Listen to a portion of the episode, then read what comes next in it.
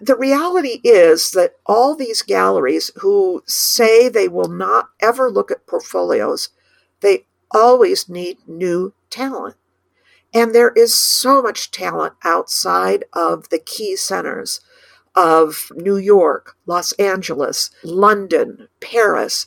There's tremendous talent out there that they're missing out on. And so I see the online world as being part of the way to show more artists to a larger part of the world.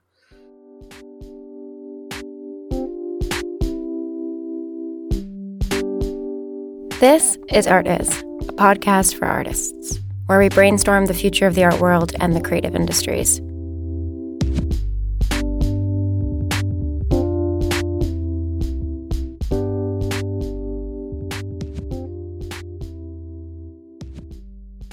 I'm very, very happy to be here with you. I know that we played a bit of the contemporary version of phone tag trying to get this set up. I'm Susan Hensel. I am a multidisciplinary basically textile artist. I work in three dimensions with digital textiles as well as manual processes. I've been at this a long time, but not always in textiles. I studied at University of Michigan back in the 1960s, toward the end of the Vietnam War, a time of galvanic change in the United States. And when I came out of University of Michigan with my BFA, I knew how to paint. I knew how to make sculpture, and sculpture was my primary major. It's where my love is in the three dimensions and in materiality. And I came out and I basically said, So now what? And I was working in clay at the time, and my attitude toward why I made work remains pretty consistent. I was working in porcelain, mostly functional dinnerware. And my goal was to provide an experience to the client, whether that client was just observing the work or using the work. And I wanted them to have kind of an aha moment that would make them stop, maybe take a deep breath, and have their attitude toward what they were doing changed. Because we all have to eat every day. And what happens when you have that food on a beautiful plate? When you have that coffee in a beautiful mug, how does that change your perception? And does it make what you're doing special possibly sacred when you're with other people? How does it affect everybody's response to things? It sacralizes it. It makes it more human. And I worked in clay for in street festivals because they were everywhere then for about 20 years, but as my work changed, the street festival wasn't the place for it. And I began sending work out to competitions and to small galleries and eventually, as does happen with me, because I am materially driven, I love materials. Clay was no longer the right material for what I needed to do. And I needed to be able to communicate in the next section of my life somewhat more directly. And I got involved with handmade paper and artist books. And those are the artworks of mine that are in collections just all over the world. And I had the same attitude still, which was I wanted to provide an experience. And it's kind of a little bit of a sly experience because it's political foundationally. I will not beat somebody over the head to have them agree with me, but I will provide a story in an interactive environment because artist books are interactive. You have to manipulate them how sculptural is that? That's lovely. You have to manipulate them to get to the content. And I always left the content as open as I could so the viewer would own the story and provide their own conclusions. And my goal was to get them yeah, somewhere in the ballpark of what I was thinking. But because they were allowed to own the story, then that story stayed with them no matter what. And to read an artist book, again, you have to slow down. You've got to stop what you're doing and look at it, feel it, smell it, read it, and have that experience. And then things happen. I moved to Minneapolis, which is a book arts center, but I opened probably my third gallery here. And this gallery was devoted to the story and especially to political stories. And it was an in person gallery for many years, like nine years, I think. And because of running the gallery, somehow or another, my words left the building and I started working in installation art. And sometimes words wound up in there, and certainly all kinds of lovely media. I learned to do sound processing, I learned to do video processing, and I learned to collaborate when I really needed the help because there was there's some things really I don't know how to do. And that was just phenomenal. And then another set of ideas started bubbling up having to do with aging. And you know, installations obviously are about experience. And again, the experience very much like the books, was to insert people into the story of whatever was going on so that they could identify themselves in it. And pretty soon I was working on issues having to do with aging, and that took me back to drawing media of all things, but yet on an installation scale. So, one of the major pieces I've ever done was a chalk piece that actually is portable. I shipped it to several venues that is now in a college collection in Florida. It's called the Eros and Thanatos Project, and it's like, I don't know, 60 feet of drawing, something like that. So, it's been a process like that, but it's always been the media leading to guide the content. So, when the content changes, the media tends to change. And now I'm still seeking experiences for my clients, for my viewers, but I'm doing it in textiles, which just shocks the heck out of me. I, I never expected to become a textile artist. The story Izolda is a kind of a weird one. It's I laugh even thinking about it. I discovered digital embroidery, which is designed in the computer and output to a computer aided machine. So it stitches hands free. Big deal. Well, I discovered this when I was at the Minnesota State Fair. Now, yeah, we've all seen baseball caps with embroidery on it, sweatshirts with people's names. So I never really thought about it. And I turned a corner in one of the buildings where they're demonstrating new products. And I saw a big Donald Duck being stitched out, hands free. And I really didn't care about Donald Duck. And I really didn't care that it was hands free. It was the color.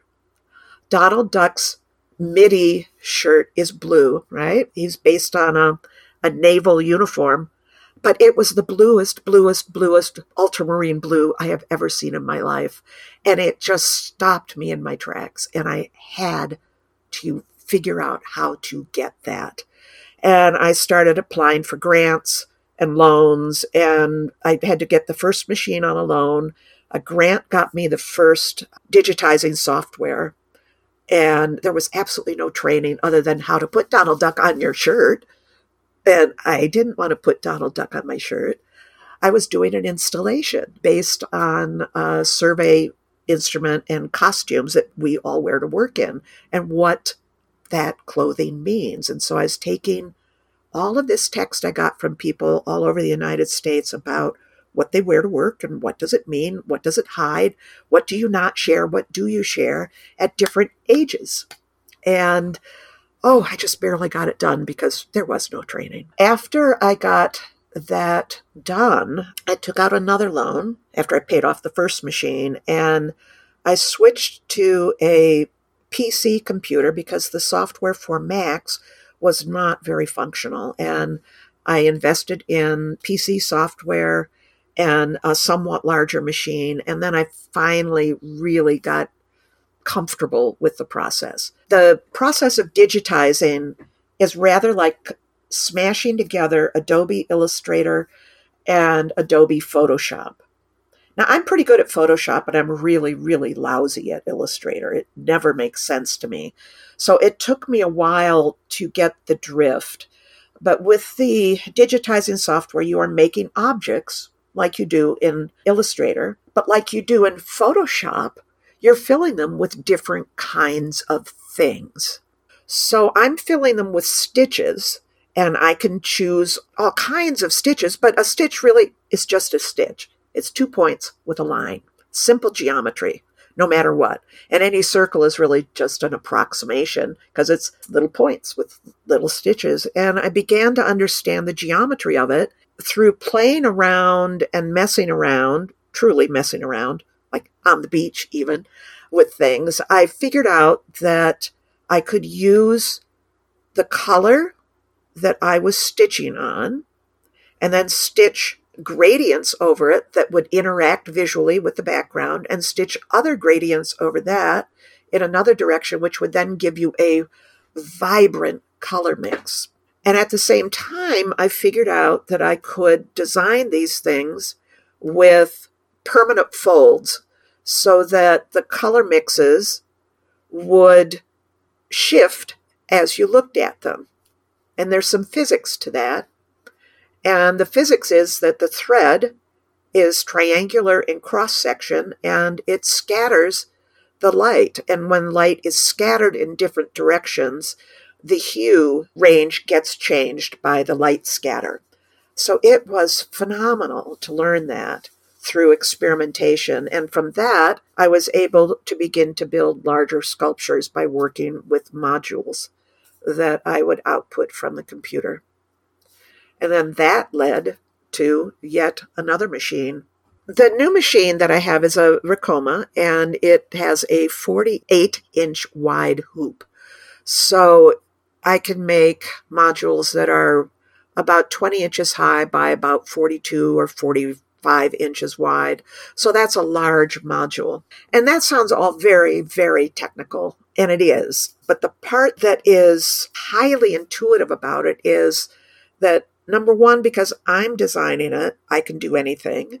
Number two, I can stop the machine at any point and say, oh, I like it at this point. And then I can combine these materials that I output from the machine with other materials, which indeed I do. I combine it with woodworking. I combine it with just armatures sometimes, is what the woodworking is. But I've been carving walnut lately and covering three dimensional objects with the textiles and working at different levels on the wall so that we have a very rich environment where the experience is frankly almost confusing for the viewer because it's such an unusual looking object. It's unlike anything else that you've probably seen. And as you move by, especially the folded pieces, the color moves almost like you know those Times Square electronic billboards where you walk by and you see one thing and you walk in the other direction and you see something else and it's done through lenticular technology but it's cool because I might use three colors including the cloth but I'll get six or eight colors out of it just simply because of the physics of light. You know, digital is really only the first step to what I do. You know, once I've designed the image that I want to start with, after that, it's all experimentation and hands on. And sometimes I'll go back in, even while something is in the machine, and digitize an additional thing that I want to stitch on top of what is there. And people often ask me, truthfully about style, and I'm never sure what to say about style. Part of the influence on what I do over time, you'll begin to see not only the stance of of providing experiences that allow people to own the images or the words in some way, but also that experience of peace and of slowing down and of helping to create the world as we want to see it. But the other thing that will sneak through is an Asian influence because my family for one year did live in Taiwan when I was a young adolescent. And it not only opened my eyes to the greater world, which is always something for adolescents, but I soaked in the imagery deep into my psyche and then when we came home after that year there, where my father taught for a year on a sabbatical, we came home through basically the capitals of Europe, which was also wonderful. So I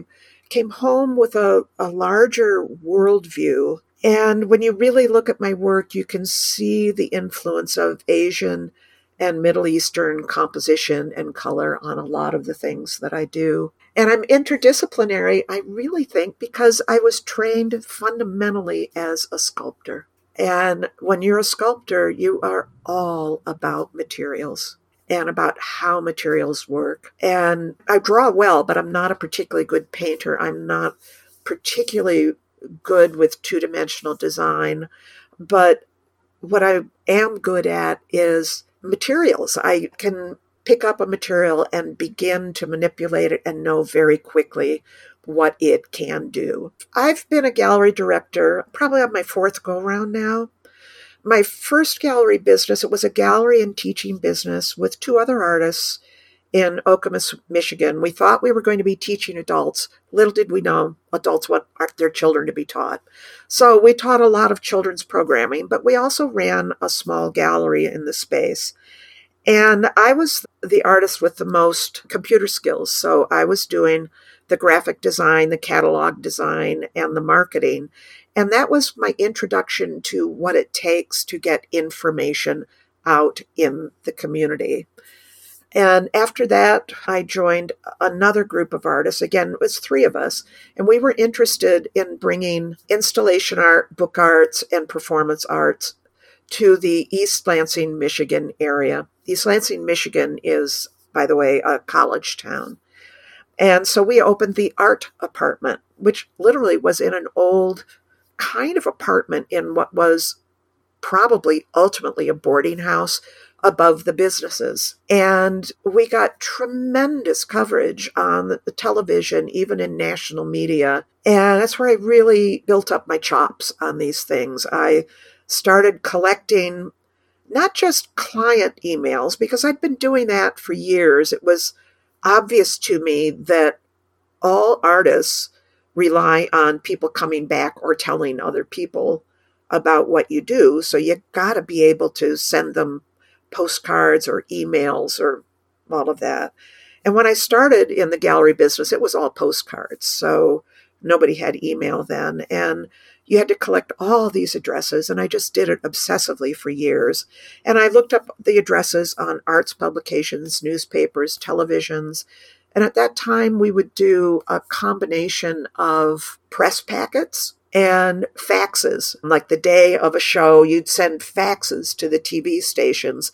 And if they had interns that they needed to keep busy, they'd send them to the openings and we'd get covered. So that was interesting. But you know, none of this, I mean, none, none, none of this was taught in school. And trying to figure it out was pretty wild. But the information is out there if you're willing to take the time but it should be easier. I noticed, Izolda, that in your bookshop, you've got most of my very favorite art business books. You really do. And those weren't published until really a few years ago. Like Art slash Work, I think is one of the best ones out there. There's a lot of good information and there's a lot of just cliched information, but it takes persistence and research. And if you don't have the skills of research, if you're in a college town, you might be able to get an intern to help you with that. You'll have to direct, but it's a matter of doing the deep data dive online to find out and try to keep up with who are the publishers, who are the reporters, who are the writers of the publications you want to be seen in. And you know, part of the reason I developed the Susan Hensel Gallery here was because I was moving here and I only knew a few people. So my first inspiration was to get to know more people. And the other part of it was the art apartment had closed and I wasn't quite done being a gallerist. I had more to offer. I really love being a gallerist, but it's hard to balance with studio practice. And now the gallery, I shut down the in person program maybe as much as five years ago because I really needed the space for my studio practice. And I love both, but I couldn't manage both in the same space. But during the pandemic, when everything shut down again, including 100% of the shows I was scheduled to have, I decided it was time to return to the gallery business, but to do it online only. And the way that came about was not only was I noticing that there were more online shows, but I had started to develop my own online shows as a way to highlight different areas on my website. And I marketed them as exhibitions. And so I applied social media, email, and everything I could think to get them covered. And then more and more places were doing online shows. And I decided to go yet further. And I've discovered that artsy.net, which I'd been reading and looking at for years, had a kind of a new category for the smaller gallery to rent space on there. Artsy.net was founded, it was the first online marketplace for bricks and mortar galleries. And it was founded to allow for a broader international reach for galleries that did not or could not travel to what was then a smaller art fair system, or who just wanted to expose their artists to more people in more ways.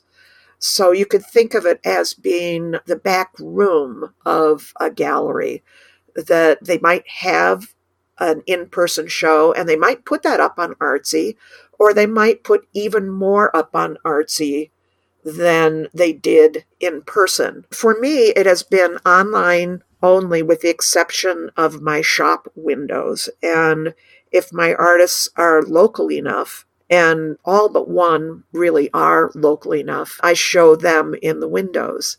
Uh, my one artist who's 500 miles away, I don't put her in the windows because I don't expect her to ship that far. The other thing I plan to do with Artsy is I will be doing probably some pop up shows and capsule collections going forward. But this has allowed me at this juncture of this long career to represent some Midwest artists to the greater world, which brings up one of my pet peeves in the art world. The art world business not only is opaque, but it's very parochial. It's very centralized. And the way you get into the blue chip galleries in the large and wealthy art centers is you must attend the openings over and over and over again until you find a way to talk to somebody who is part of the business and say, Oh, why, yes, I am an artist also. And I come to all your openings. Oh, your program is wonderful. I'll see you next month and do this over a period of years and then maybe, just maybe, they'll do a studio visit or take a look at your portfolio. Well, the reality is that all these galleries who say they will not ever look at portfolios, they always need new talent. And there is so much talent outside of the key centers of New York, Los Angeles, London, Paris. There's tremendous talent out there that they're missing out on. And so I see the online world as being part of the way to show more artists to a larger part of the world. Because let's face it, I live a $400 airplane ride from New York City. I can't fly in every weekend to go to openings. Nobody could but my artwork is valid and the artwork of my stable of artists is valid. And we have a little bit of a different point of view in the Midwestern area, just as LA has a somewhat different point of view. And one of my other bugaboos about the lack of transparency in the art world also is the treatment of artwork as an asset class. Most artwork is not asset class artwork. I mean, most artwork is not an investment that's going to fund a foundation or retirement for your grandchildren. But when it's treated like that kind of commodity, it makes it seem inaccessible to the ordinary viewer. And the other thing that happens is the secrecy issue. If art is supposedly an asset class, that's the only reason I know of, other than money laundering, that we have things like free ports. I want them to get rid of all the free ports. Artwork of the that's the expensive stuff goes and lives in free ports, never leaves the free ports, and it just gets traded within the free port, and no one ever sees the artwork. And that's not the function of artwork as far as I'm concerned. And another issue for American artists, anyways, is the secondary market. When we sell our artwork, we lose all financial interest. And when it is resold, whether at auction or any or through a gallery, we don't get any percentage back, even though we were the originators. And I know, at least in some of the European countries, there are laws to pay artists part of that resale. And I know it's complicated and it, it's an additional expense for the businesses, but it's a it seems terribly unfair. You can find me at susanhenselprojects.com, and that's kind of the gateway to everything. All of my work is on there, and I really encourage you to read my blog because I do talk about art business and art motivation a lot on there. And from there, you can certainly find me on Instagram, Susan underscore Hensel underscore multimedia underscore artist on Instagram. And if you just search for my name, you will find, I think, approximately three of us. And two of us are artists. One is in St. Louis, Missouri area, and the other one is a gaming commissioner in the gambling industry. So you'll find us. Thank you for listening to Art Is, a podcast for artists. Please leave Art Is, a podcast for artists, a rating and review in Apple Podcasts. It really helps others find us. Also, I would love it if you took a moment to reflect on who in your life might also benefit from listening to this podcast. When you do, please share Art is a podcast for artists with them so we can continue to grow the show organically and brainstorm the future of the art world together. You can also support the work I do by subscribing wherever you listen and by donating to the podcast. The link to do so is in the episode description. Okay, that's it for now. Thanks so much, and see you next Wednesday.